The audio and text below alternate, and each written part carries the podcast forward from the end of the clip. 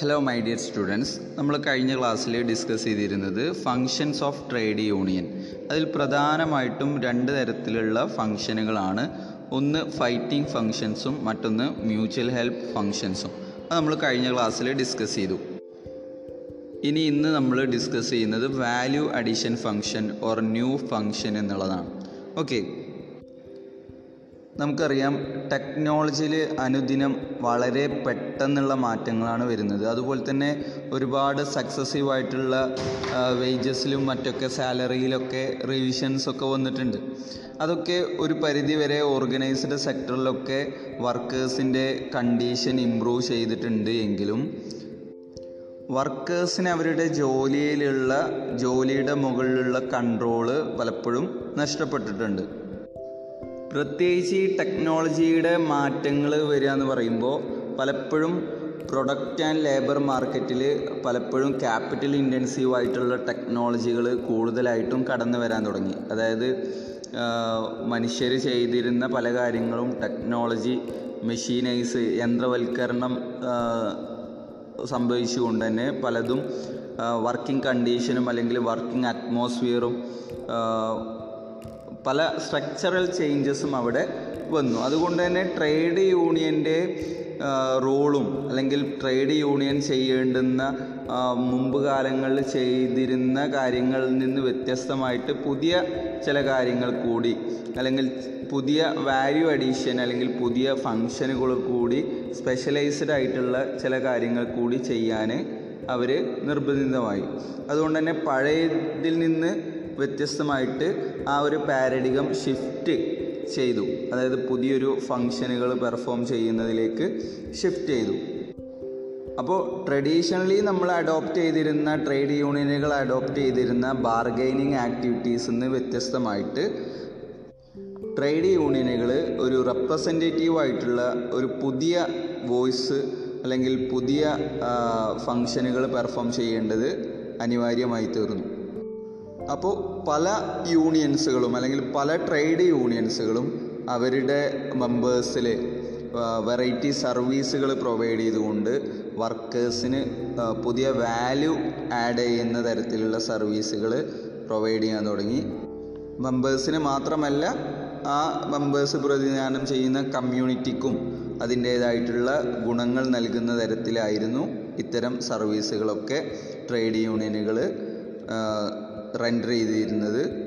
ഇത്തരം ആക്ടിവിറ്റികൾ എന്ന് പറയുമ്പോൾ അതിൽ പ്രധാനമായിട്ടും വർക്കേഴ്സിന് ആവശ്യമായിട്ടുള്ള ഫിനാൻഷ്യൽ അഡ്വൈസ് അല്ലെങ്കിൽ ലീഗൽ അഡ്വൈസ് ഇതൊക്കെ പ്രൊവൈഡ് ചെയ്യുക, അവരുടെ സ്കില്ലുകൾ ഇമ്പ്രൂവ് ചെയ്യാൻ ആവശ്യമായിട്ടുള്ള നിർദ്ദേശങ്ങൾ കൊടുക്കുക, ഇതൊക്കെയാണ് പ്രധാനമായിട്ടും അതിൽ വന്നിട്ടുള്ളത്. അപ്പോൾ ഈ ന്യൂ ഫങ്ഷൻ, ട്രേഡ് യൂണിയൻ്റെ ന്യൂ ഫങ്ഷൻ എന്ന് പറയുമ്പോൾ അതിലേതൊക്കെ കാര്യങ്ങളാണ് ഇൻക്ലൂഡ് ചെയ്യുന്നത് എന്നുള്ളത് നമുക്ക് ഓരോ പോയിൻ്റുകളായിട്ട് പഠിക്കാം.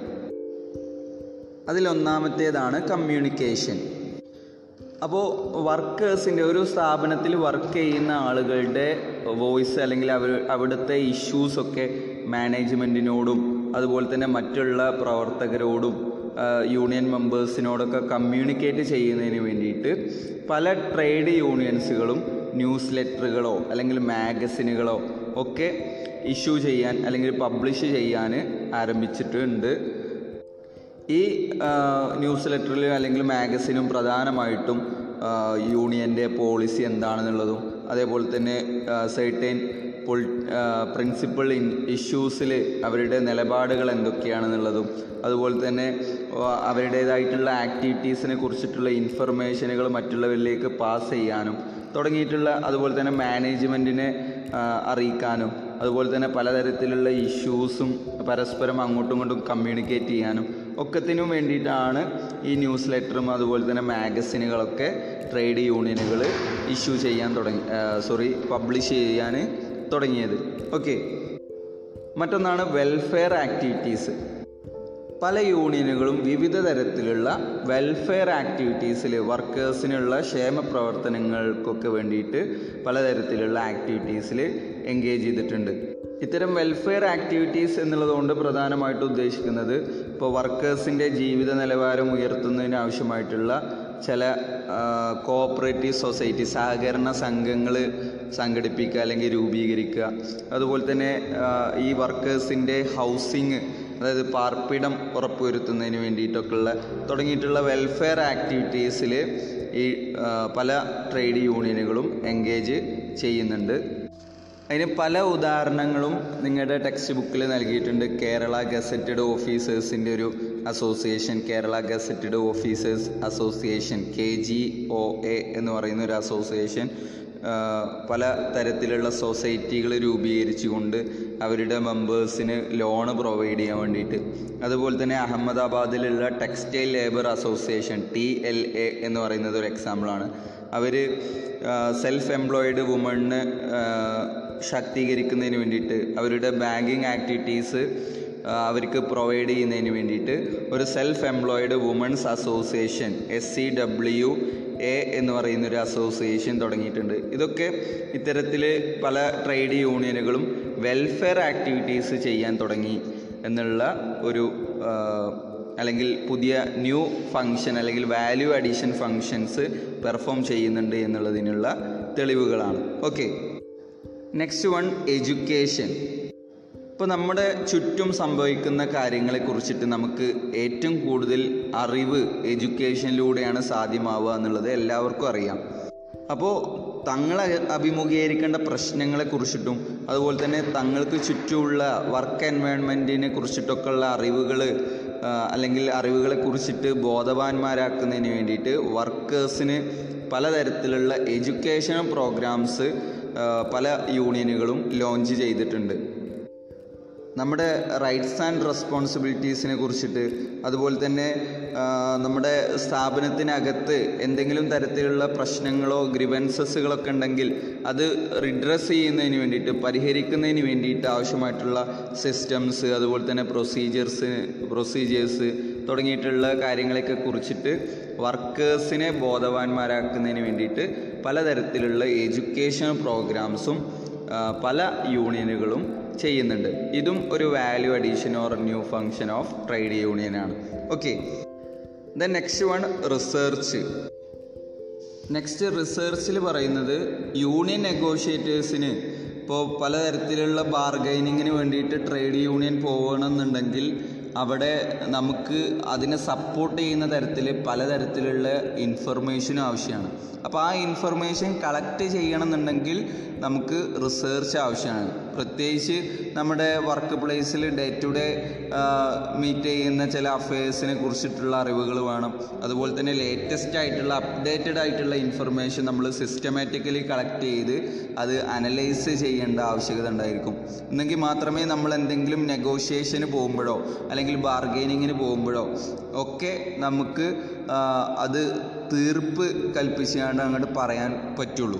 അപ്പോൾ നമുക്ക് ഇൻഡസ്ട്രിയെ കുറിച്ചിട്ടുള്ള അറിവുകൾ വേണം, പ്രൊഡക്ടിവിറ്റിനെ കുറിച്ചിട്ടുള്ള അറിവുകൾ വേണം, അതുപോലെ തന്നെ കമ്പാരിറ്റീവ് ഇൻഡസ്ട്രി പ്രാക്ടീസസിനെ കുറിച്ചിട്ടുള്ള അറിവുകൾ വേണം.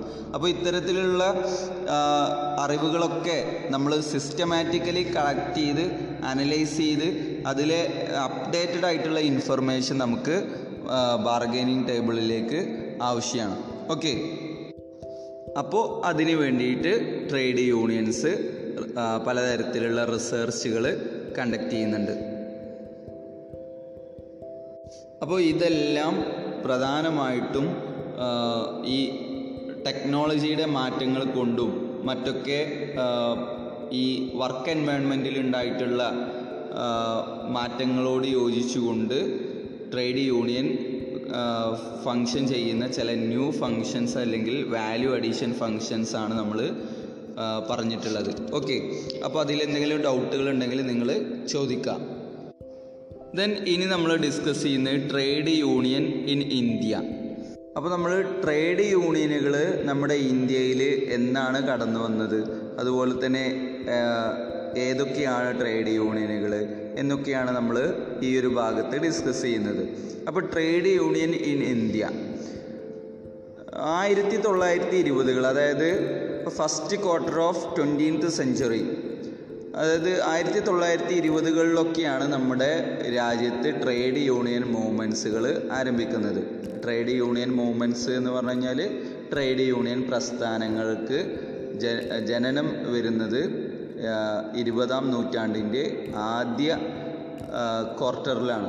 അതായത് 1920, 1925 തുടങ്ങിയിട്ടുള്ള ആ ഒരു പീരീഡിലൊക്കെയാണ് ട്രേഡ് യൂണിയൻ മൂവ്മെൻറ്റ്സുകൾ നമ്മുടെ രാജ്യത്ത് ഉണ്ടാവുന്നത്.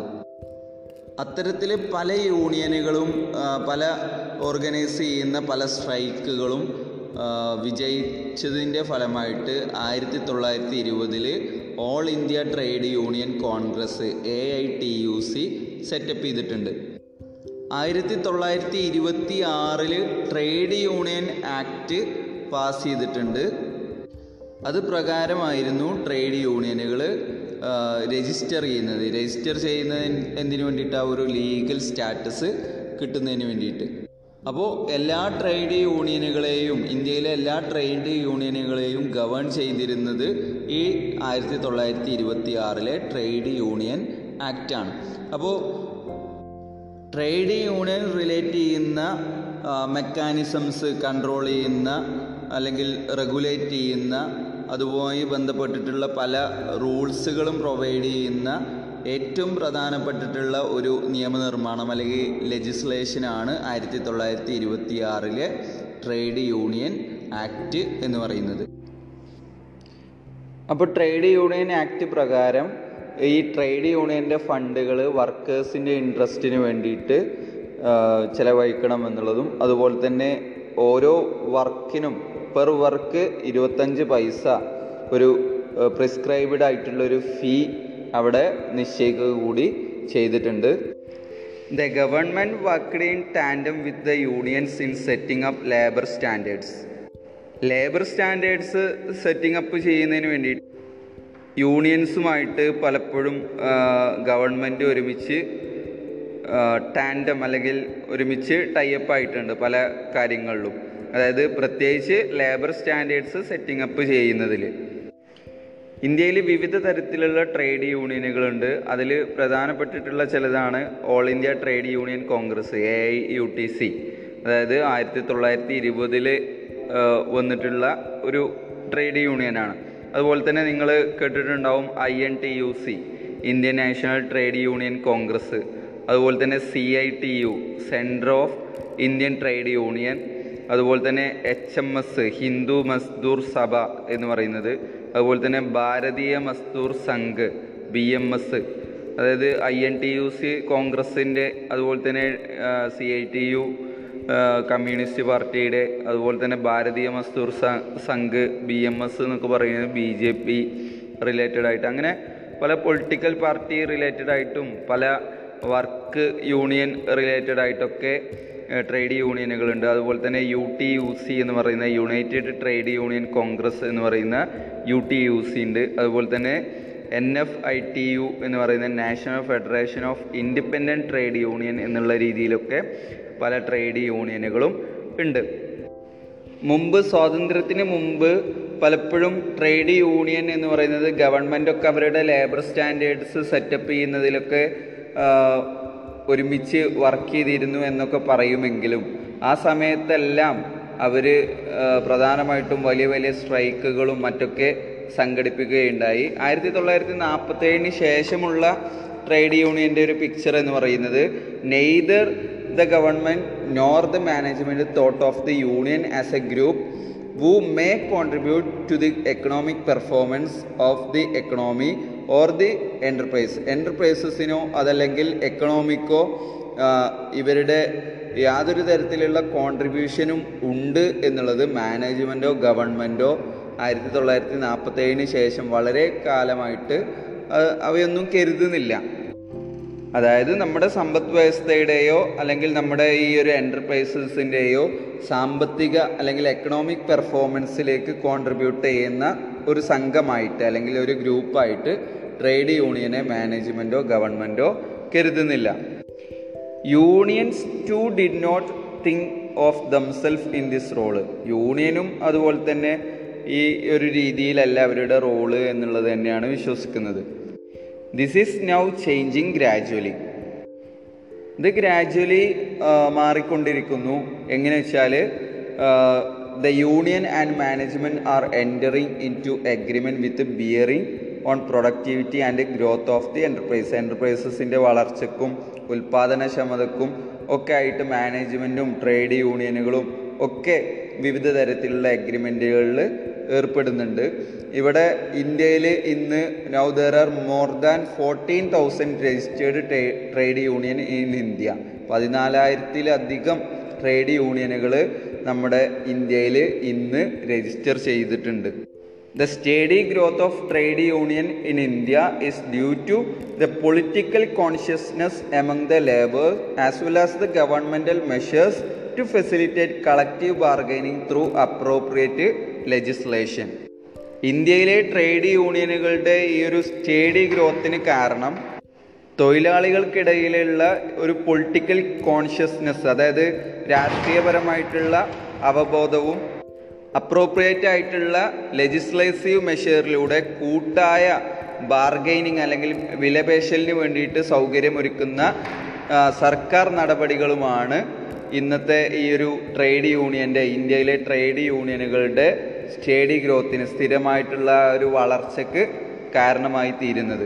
ഓക്കെ, അപ്പോൾ നമ്മൾ പ്രധാനമായിട്ടും ഡിസ്കസ് ചെയ്തത് value addition and new function of trade union, അതുപോലെ തന്നെ ട്രേഡ് യൂണിയൻ ഇൻ ഇന്ത്യ.